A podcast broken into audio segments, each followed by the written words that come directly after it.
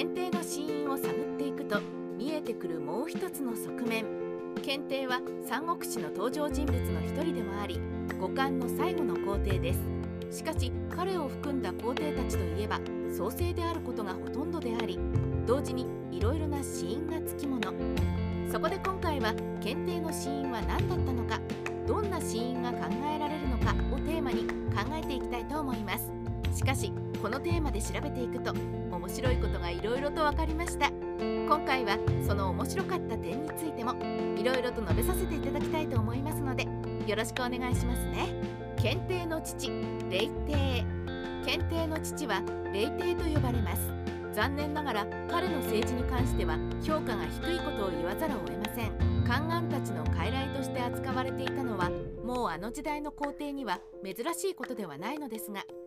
幸にもこの霊帝の時代には自然災害が多発しました。当時自然災害が起こるのは帝の祭りごとが良くないからと言われていたこともあり霊帝の評価はどんどん下がります。その上霊帝は王朝の立て直しを考えてやったことが結果的に民をより苦しめることとなり黄金の乱を招いてしまったことが彼の低評価につながってしまったのだと思われます。霊帝は189年国が乱れるだけ乱れる中崩御御年34歳。早すぎる死ですが死因としては病死です。個人的には心労から亡くなったのではと推測しています。毒殺も考えられなくはないですがそれならばもう少し後継者関係をはっきりさせてから行われたのではとも思うのでやはり乱れすぎた世に頭を悩ませて病死が妥当ではないかと思われます。そもそも都合の良い傀儡は毒殺されないと思いますからともあれ霊帝の死後もっと世は乱れていきます。検定が生き残った年月。さて息子である検定の青年は181年。没年は234年。54歳にて崩御と伝えられています。軽く彼の生涯を振り返りますと霊帝の次男で王美人の息子でしたが母親は加工号と対立したことで毒殺されます。父親も早くに亡くなりましたが祖母によって庇護されていたのでなんとか宮廷内でも生き残れました。その後は董卓によって傀儡にされ最終的に曹操によってやはり傀儡にされました。しかしヒトラも曹操に粛清されるも彼自身は生き残りました。後の時代いくつもの王朝で多くの皇帝が殺されていることを思うとここまで生き残れたのは検定の運の凄さでもあると思います。検定の死因は伝えられさて検定の死因は何だったのでしょうか？実際に検定の死因は伝えられていません。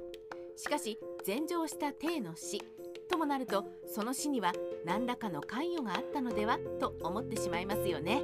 ですが筆者は検定は天寿を全うしたのではないかと推測しています。というのも220年10月に検定は早期に前乗します。そして検定が没したのは234年前乗してからも検定は長く生きました。没した年齢も54歳と考えるとこの乱世において長く生きれた方だと思います。前乗してから死んだ年なども考えて毒殺などの線も薄いのではないでしょうか。そもそも検定は前乗してからもそこそこ敬意を持って扱われていたのではとも思われる理由があります。検定の人生は孤独であったのか。検定は早期に前乗して山陽校の称号を与えられ中小山陽圏に移されました。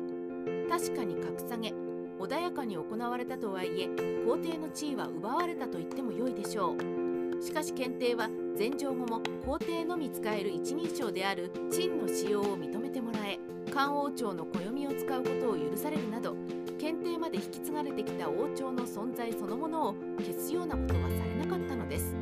これは彼に対してのずの敬意があったと思われます。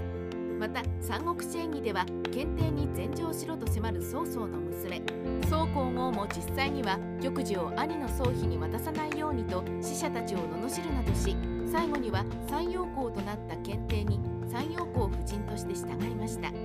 紆余曲折あったとはいえ検定は最後の最後まで孤独ではなかったのではと思ってしまいます。決して幸福ではなかった人生だったでしょうが最後は全てから解放されて穏やかに迎えられたのではないかと願ってしまいますね。三国志ライター千の独り言。今回は検定の死因を探ってみるというテーマでしたが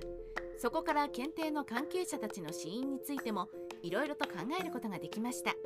もちろん皇帝という人物が非常に多忙であり肉体的精神的にも